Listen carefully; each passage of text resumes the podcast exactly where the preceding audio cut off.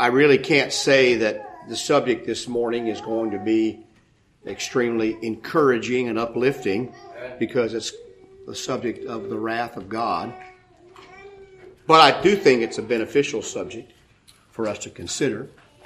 And in modern times, in a very general way, speaking in generalities across what we, what is often called, and I'm using for those who can't see, air quotes, Christianity. This is a subject in the 20th and 21st century which is just not talked about. Because it's, it doesn't suit the modern way of thinking about a lot of things. And yet it's something the Bible talks about quite a bit. So I want to consider some things about this subject of the wrath of God. Not just from a negative viewpoint, and this isn't meant as an attack upon anyone, but one that should clarify our thinking about the subject of God and spirituality and so forth. It's just like when you discuss the subject of evil uh, or why God lets bad things happen to good people. It's hard to make the point with some people that if they don't believe in God, then it's hard to say something is evil. They, they want to talk about God allowing bad things and they don't believe in God because of that. But if there is no God, just what is evil? Who gets to decide that? Well, obviously from the 21st, 20th century, whatever dictator's in power gets to decide what he thinks is evil and kill people who don't agree. The most murderous century in the history of the world because of all these folks that don't believe in God. So, so if you don't defy, if you don't believe in God, it's very hard to talk about good and evil. And if you don't believe in wrath and the wrath of God properly defined, it's very difficult to talk about heaven and hell, or heaven at least, and salvation. There can be no discussion of salvation if there is no divine wrath because there's no need for salvation at all. And as we'll see, the sacrifice of Jesus becomes kind of an odd thing in the scope of things. So those who call themselves Christians but don't believe in talking about God's wrath uh, don't really understand how things work as far as the whole scheme of, of things. And in truth, theologically, they probably don't really believe in salvation very much because, I've, as I've said many times before, and it goes along with this subject, you cannot be saved until you've been lost. Not possible to be saved until you've been lost. Not possible to understand feeling saved until you've felt lost, understand what that is. And when we try to do that, it, it muddies the waters quite a bit. Now I want to talk about just def, kind of defining what this is because I think first of all, we'll see as we read these verses. The wrath of God is not just about God getting mad and being a petulant child or somebody who throws around as the false gods did, you know, lightning bolt at people he doesn't like, gets mad about something and decides to destroy a city because he got mad because somebody burned the toast. This may be human wrath. It may be your wrath. But that's not the wrath of God. The wrath of God is about justice, about what is right, and about God's character. Fundamentally, all, any discussion about this subject goes back to the character of God and who He is. And in a profound sense, this is what is lacking and maybe always has been in Christians' understanding of the world or even unbelievers' understanding of the world is the true nature of God Himself, His holiness. I don't have a lot of these scriptures up here this morning because I didn't want to uh, uh, make it any longer than it is. But the scriptures, in many ways, present God as something completely apart from man. He is transcendent. His holiness his own character is what is right. God doesn't have to decide what is right because He is what is right and good and pure. And His holiness, His separation from man is near complete unless God reaches down and does something about it, which He did. And so for us to understand that when we sin against God we choose our own way and we do what we want to do in defiance of Him is to spit in the face of the one who created us out of nothing. And we don't understand that at all. We think we just have, and I think this is particularly true of Americans. There's no greater defender of the Constitution in this room than me. But the idea that we get to say whatever we want and we have a right to choose and do whatever we want and that should be okay. We add that last part. I believe you have a right to choose to do what you want as a citizen. But I don't believe it makes you right when you do it. We confuse those words. Completely confuse them. And so we spit in the face of the creator of the universe who made us. And then we wonder why we may end up seeing his wrath. See, because God cannot be with evil, cannot be a part of evil, and when we rebel against him, there is an immediate separation between us and God that cannot be bridged unless God makes the move because we have no power to bridge that gap. This is the fundamental basis of what the Bible says about man and God. And wrath is part of that. Let's just go take a look though. I, thought of this subject partly because of what we said last week. And we talked about persecution last week. And by the way, I want to thank those who came and uh, not only paid for, but installed the new TV. It's uh, really nice, and I'm very grateful for that. Everybody here is grateful for those who not only donated the money to buy it, but those who installed it. We appreciate that very much. Don't want to say that publicly without mentioning names that people don't want mentioned, but uh, we certainly thank you for that. We talked last week about persecution.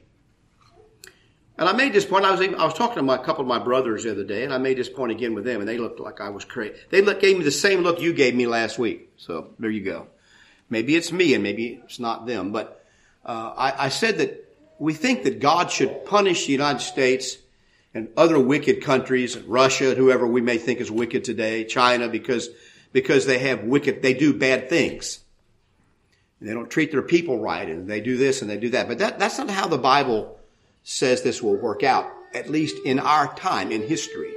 The Bible pictures God destroying nations and kingdoms because they persecute his people.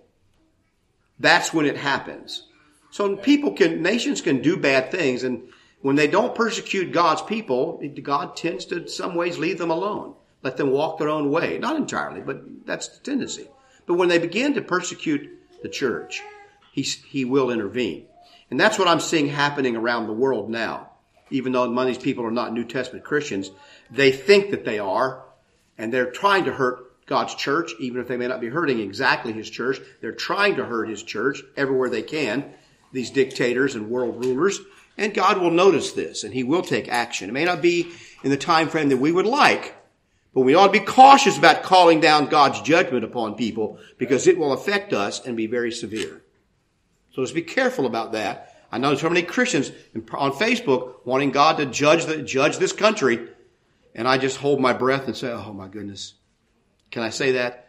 I, I dread the thought of the true judgment of God falling upon this land because of what will happen and will be swept away. So many of you will be swept away, maybe even me. Here's what Paul, here's what Paul told the Thessalonians who were looking for the coming of Christ. We are bound to thank God always for you, brethren, as it is fitting, because your faith grows exceedingly, and the love of every one of you all abounds toward each other. Sounds like a wonderful church group of people.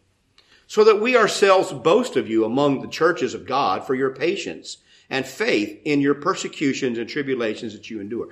Not only were they close to each other, but this church was enduring persecution and suffering. And he says, we, we thank you for that which is manifest evidence of the righteous judgment of God. This is going to prove to be evidence of God's righteous judgment. That you may be counted worthy of the kingdom of God for which you also suffer. Since it is a righteous thing with God to repay with tribulation those who trouble you. Think about that for a moment. It is not a bad thing when God decides in his righteousness to repay those who, who persecute the church. It will be a righteous thing, not a vengeful thing, not a spiteful thing, not humans taking petty uh, retribution for little harms and slights that they feel. This is going to be something that is right and good, and God will take that vengeance. And to give you who are troubled rest with us when the Lord Jesus is revealed from heaven with his mighty angels, in flaming fire, taking vengeance on those who do not know God and on those who do not obey the gospel of the Lord Jesus Christ.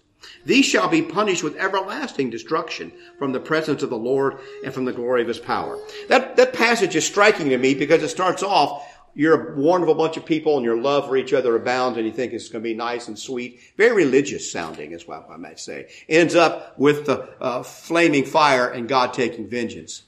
Why does that happen? It happens because of God's righteous anger that people persecute his church uh, without thought because of their wickedness. And when God brings judgment, whether it's the final judgment or not, there will be a reckoning to be had because what he does will be right. When Abraham asked God, when Abraham uh, found out that God was going to destroy Sodom and Gomorrah, Abraham was astonished that God would destroy Sodom and Gomorrah and just wipe them all out without a warning. God would say, I gave them warning and they don't listen to me. So Abraham says, well, what if I could find 50 men? Or he bargains them down, I think, to 10 and Abraham still not can. And he asked God this question. Will not the judge of all the earth do right? I think it's a great question. I think that God was saying, yes, I will. Abraham had enough faith in God. That wasn't a, an attack on God's character. That was a statement of faith in God, more or less. I know that you will do right. So prove to me that you're doing right in this case. Show me. And God did show him that case. The judge of all the earth will do right when he brings persecution. I mean, when he brings judgment, divine wrath, whether on an individual or on a nation, it will be because it is right to do. Notice this passage in Second Thessalonians, the next letter he wrote to this same church. Thessalonica is a Greek city. Thessalonica today, it has maybe another name, most modern names, but it's still there in Greece. When he comes, it says, in that day, to be glorified in his saint and to be admired among all those who believe, because our testimony among you was believed. So he's saying that he's coming back at his next coming to be glorified in his saints. That's why it's such a dangerous thing to persecute the church of God. Because God takes glory in his saints. We may look like a motley crew of, of worthless people, don't make any difference at all in the world.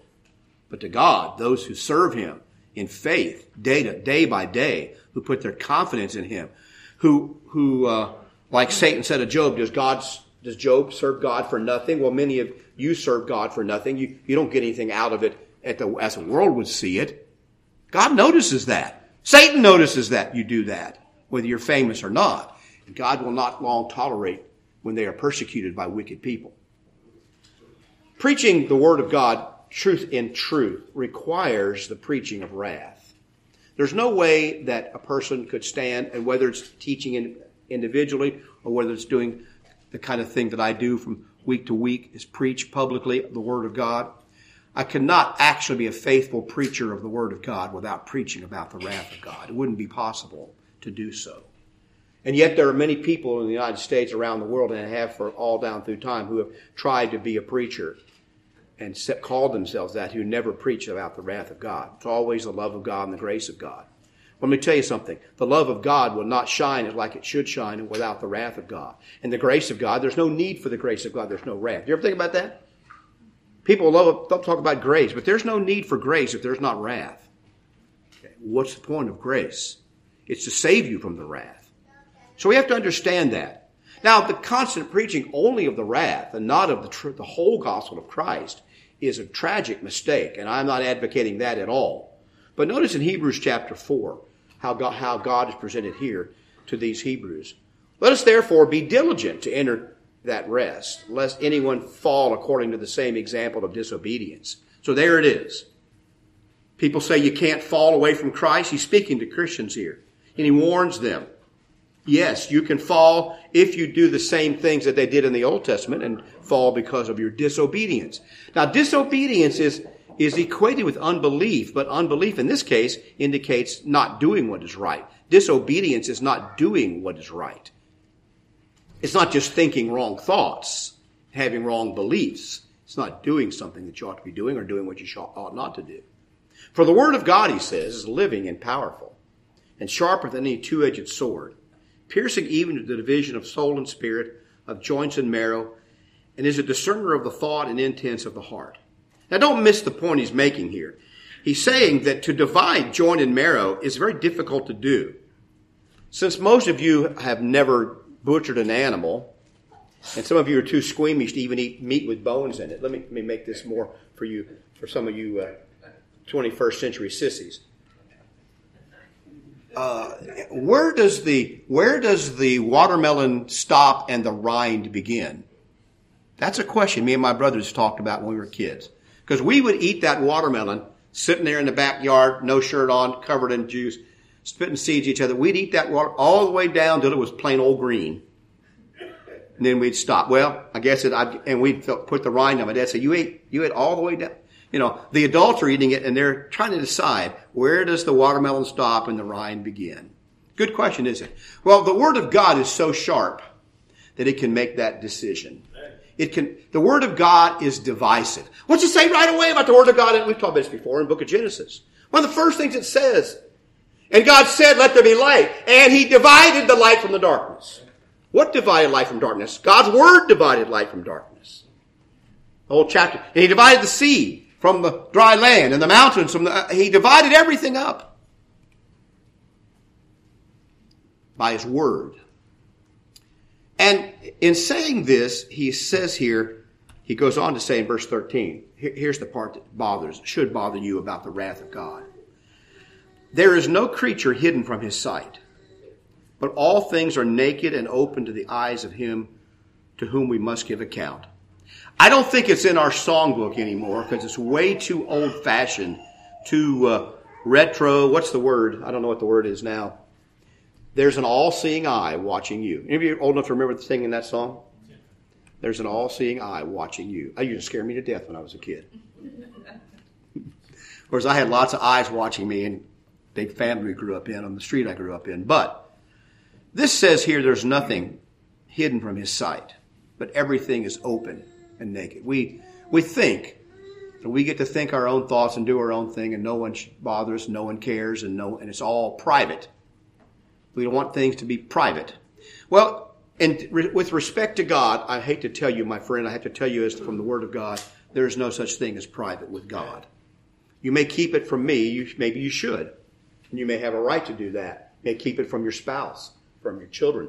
But you cannot keep what is true from God. And this is where the understanding of the wrath of God should come right down home to you that He is a discerner of your thoughts and your hearts, and He will judge you for what you think and what you do. Now that's a, that's the fundamental thing that we must understand about God.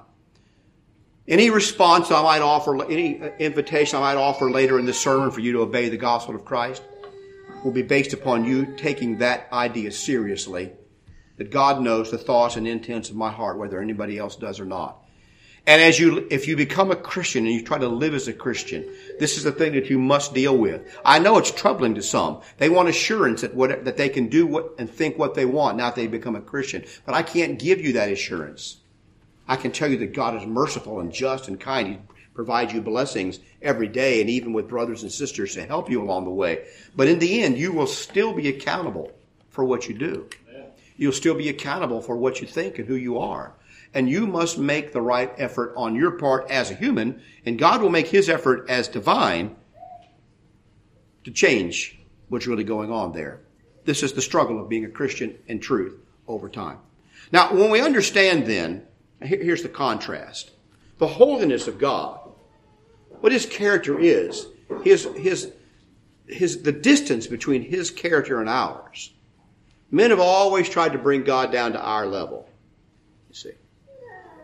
They, instead of the Heavenly Father, they want to make him daddy-o, you know, bring him down to our level. But the truth is that God's holiness is what demands his wrath. The holy character of God demands wrath against sin. Wrath, not just being a petulant anger because you did something I don't like, and so therefore I get to act any way I want to, like a like some kind of a, a drunken father throwing arrows, or, you know, throwing stuff around the house because he's mad about what happened. That's not God. But he's wrath about your rebellion against him and your continued rebellion. And you're sneaking around. My daughter Susan has this dog, Duncan. I know it's her favorite animal. I think she's had him before she had Brian, actually. That dog is okay, except one thing, and I can't, we, he lived in my house for a while with me. That dog is sneaky. Okay? Boy, there's one thing I don't like about a dog. It's being sneaky. I've had boxers, they're just pretty open. Whatever they are, they are. You see it, I can live with that. Okay? Our little pug is pretty open. Uh, sneaky. And you know, that's what we think we can do with God. We can just sneak around. He won't see it, he won't care. But his part, part of his essential part of his character of perfection, of holiness. And now holiness means separation. set, being set apart, it doesn't mean without sin, although it carries that idea. It's the idea of being separated. Part of his holiness is his hatred of sin. And those who would rebel against God, they are not going to remain in his presence forever. The fact that he allows Satan to be in his presence even now, the fact that he allows us in his presence and doesn't destroy all of us is a testament to God's to God's righteousness, testament to God his mercy, but his his holiness demands eventually that all those accounts be settled. He can put up with it for a while, and he has. And I wonder how he can do it when I see the wickedness in the world. And then when I see the wickedness in the world and wonder how God could put up with it, I'm tempted to be reminded of the verse I just read from Hebrews that he sees the thoughts and intents of my heart. So I better be careful about what I wish for the rest of the world. Please understand that about this lesson. This is not about Christians being superior to everybody else. It's not about me or anybody else being better than everybody else. The point of the book of Hebrews is we all have to take a look at ourselves in comparison to God, and, and we all are found wanting. God looks at all of us and says they're all found wanting. But his moral perfection demands his hatred of sin. So A.W. Pink, who is a Calvinist, I know, but he wrote a couple of good books on the attributes of God or the character of God. Now, some of it's flawed because of his because of his Calvinistic ideas, but a lot of it is good as far as thinking properly about God. The wrath of God, he says, is the holiness of God stirred into activity against sin. God's holiness is stirred into activity or into action against sin, and that's what we call the wrath of God. And it manifests itself over time in various individual ways. We read about in the Bible individual things. When Nadab and Abihu refused to respect his word, offered up strange fire on the altar, God's wrath was kindled, and he struck them dead right on the spot. When Ananias and Sapphira lied to Peter and the apostles, they were struck dead on the spot. This was the wrath of God being called into action about an immediate circumstance, and also in mercy. He was being merciful in that he warned the rest of the people what to do about it, what they should do. Now, he doesn't always act like that. If he did, there'd be a lot fewer people in this church. Don't you think? Be a lot fewer people in the world if God always acted that way towards sinners and those who willfully disobey him. But his mercy allows him to put up with this stuff for a long time and give people opportunities and, and chances, and he sends his own son into the world.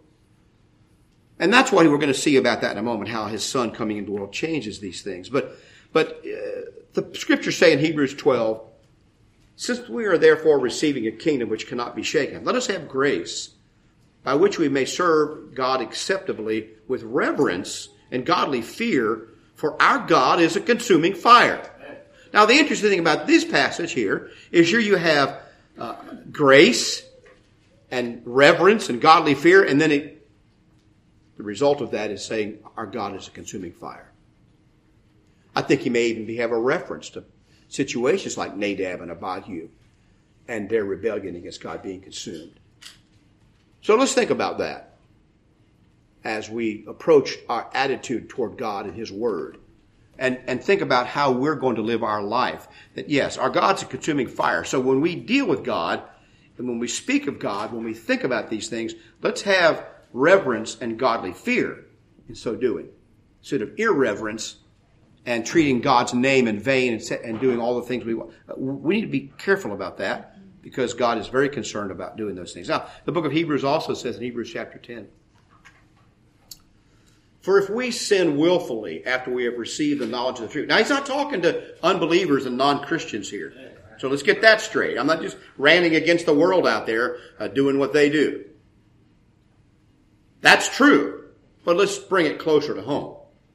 For if we sin willfully after we receive the knowledge of the truth, there is no longer remains a sacrifice for sins.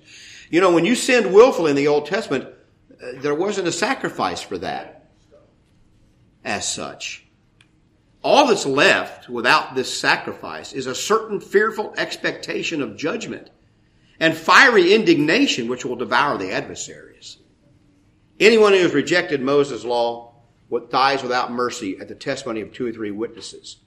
Of how much worse punishment do you suppose will be he be thought worthy who has trampled the Son of God underfoot and counted the blood of the covenant by which he was sanctified a common thing and insulted the Spirit of grace? This happens every day, all around the world, Eh, eh, eh, all throughout human history, but in particular modern times. And he's saying it's even happening among some of you. For we know him who said, Vengeance is mine. I will repay, says the Lord. And again, the Lord will judge his people. So here it is, he'll judge his people. And this kind of vengeance here isn't some kind of petty retribution. Somebody tripped you at recess, and so, you know, you, you uh, think of some worse thing to do to them. You know, in dealing with kids, and I was a teacher and a, a dorm supervisor at college. I, I, in all the, so I've seen vengeance. Human vengeance. Human vengeance is some guy, you know, uh, uh, ruins, ruins your lunch. And so you go slash his tires. I mean, this is human vengeance.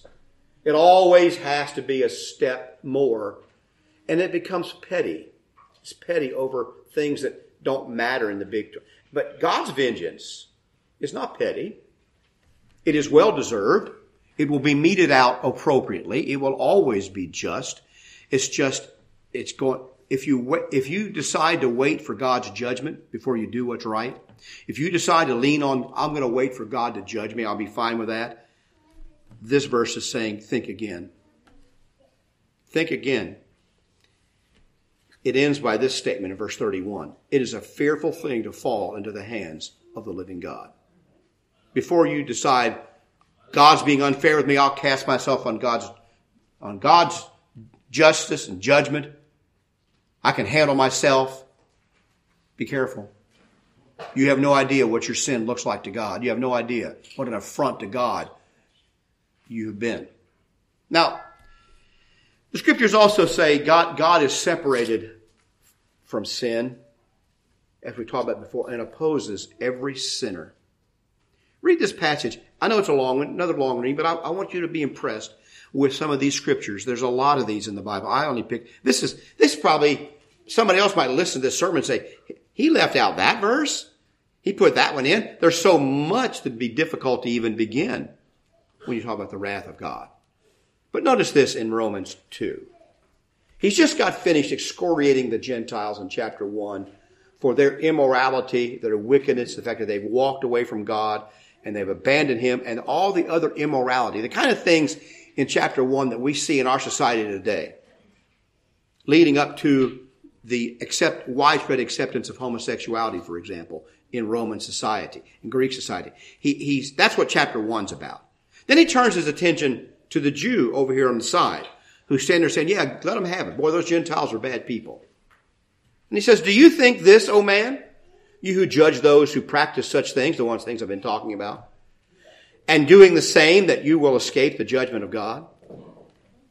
See, we can talk about how, we can talk about how that Gentiles, people who don't care about God, secular people. I won't name any, you know, politicians and political parties. I'm tempted to, but uh, they, we talk about how those people disregard God's word. God says you do the same thing.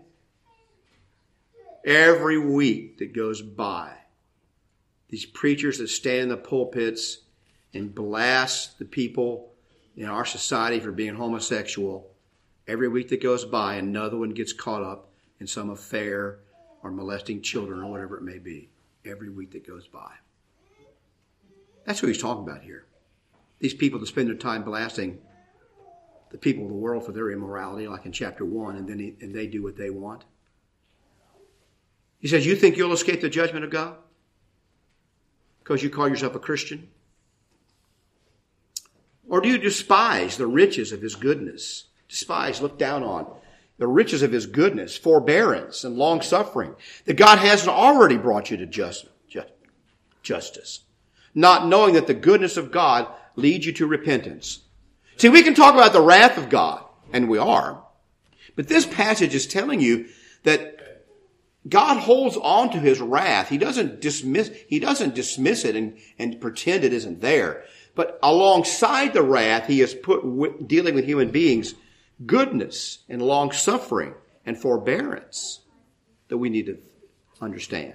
This is what leads you to repentance, gives you a chance to repent. And he goes on to say, but in accordance with your hardness and your impenitent heart, you are treasuring up for yourself wrath in the day of wrath and the revelation of the righteous judgment of God, who will render to each one according to his deeds, eternal life to those who practice who are who by patient continuance in doing good seek for glory, honor, and immortality. Oh, I didn't think it mattered what you did. Once you became a Christian, nothing matters. Well, doesn't he say here?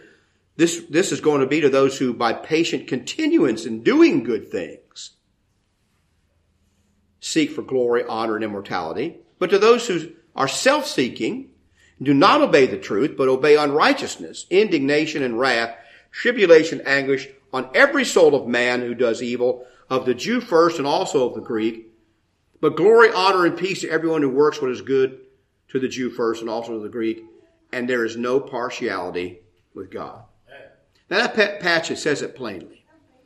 Whether you're a Christian or not, whether a Jew or a Gentile, whatever nation you're from, you need to, you need to cast yourself upon the patience and forbearance of God and not try to under, take on his wrath because he intends to judge the world. And you're storing up for yourself wrath when you continue in this sin. You know, Christ spoke of, I don't, I didn't do a count on this, once again, to be a huge count, but we need to rush along here. But Christ spoke of God's wrath more than he did speak of God's love. He spoke about God's love. But from the very beginning of the Sermon on the Mount, he keeps talking about wrath and judgment. And all throughout his ministry, he talked about wrath. Here's just one case. Maybe I got a couple here uh, Matthew 8. I say to you that many will come from the east and the west and sit down with Abraham, Isaac, and Jacob in the kingdom of heaven. But the sons of the kingdom will be cast out into outer darkness. There will be weeping and gnashing of teeth. Is that the judgment of God? Is that the wrath of God? Yes. We haven't got time to consider the context, but when you look here in, in Matthew 10, notice this. Notice what he says. And do not fear those who kill the body, but cannot kill the soul, but rather fear him who is able to destroy both body and soul in hell. Jesus said that. And he's trying to teach you about the wrath of God. You know, the glory of God de- demand, uh, the glory of the cross, I should say, excuse me, demands the, the preaching of wrath. I want you to, when people just, uh, modern thinking, modern man thinks, I'm talking about t- since maybe the mid 1800s, modern kind of thinking, uh, dismisses the idea of sin. As I mentioned many times before, that's the one word you cannot say if you practice in, in any of the psychological professions in our society. You'll be drummed out immediately if you ever say the word sin to any patient or client of yours, of any kind. Sin. Can't say that word. It's been erased from, from human memory because it implies that there's a God and you might be judged for that. Very, very disrespectful to talk about somebody being a sinner or committing a sin to them. If sin is nothing, then I have to ask you, you Christians, of what value is Christ's death? Why did Christ have to die the death that he died and sacrifice being God himself as such if sin isn't serious and important? So the cross shows you clearly how serious sin is to God. And the cross shows you also how significant the wrath of God is. If the wrath of God, if punishment for sin is not as serious as God says it is, if it's what we say it is, is nothing, then what's the cross mean? And that's why it says in Romans 5 that God demonstrates his own love toward us, that while we were still sinners, Christ died for us. Much more than having now been justified by his blood, we will be saved from wrath through him.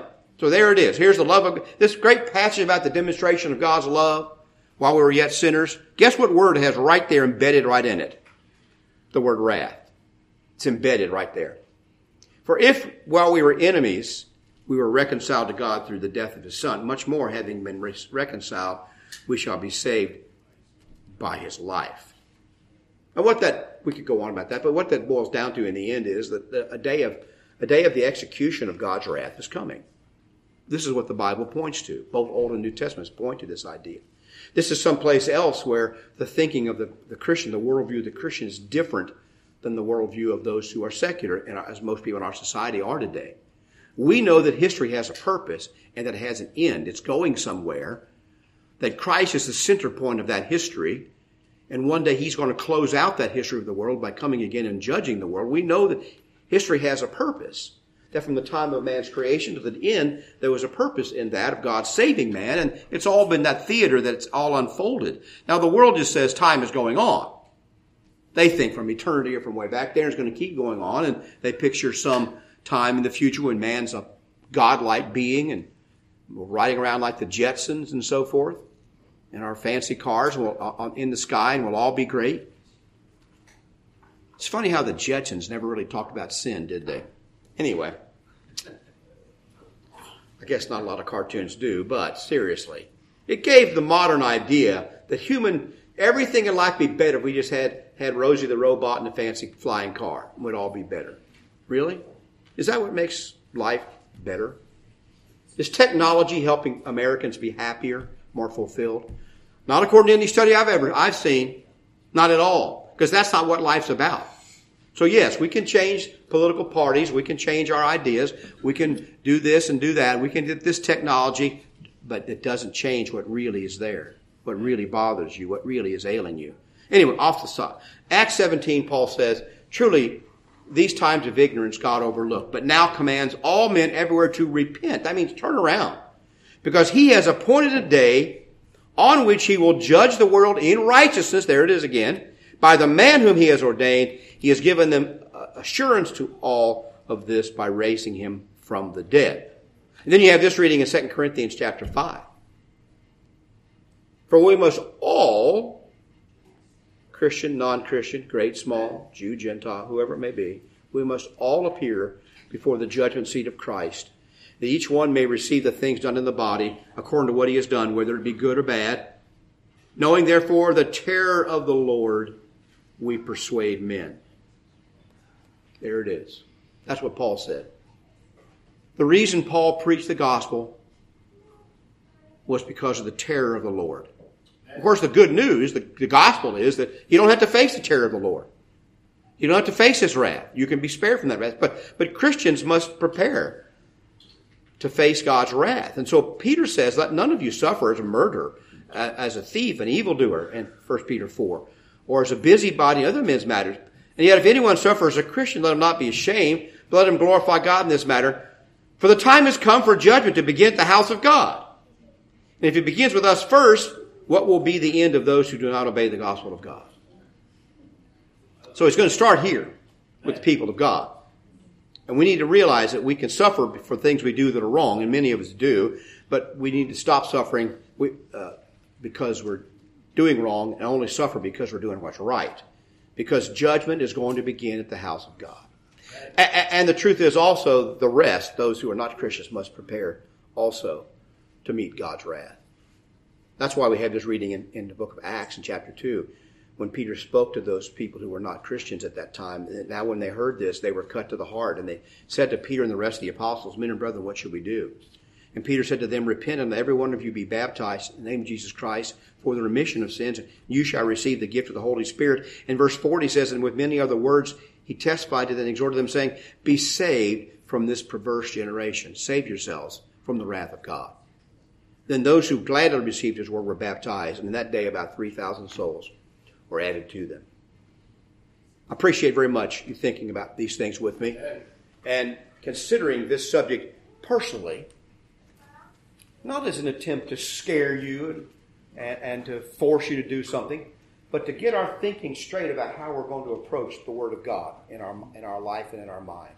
And turn our heart toward Him. Turn our heart toward obeying Him to save our. God's judgment is coming.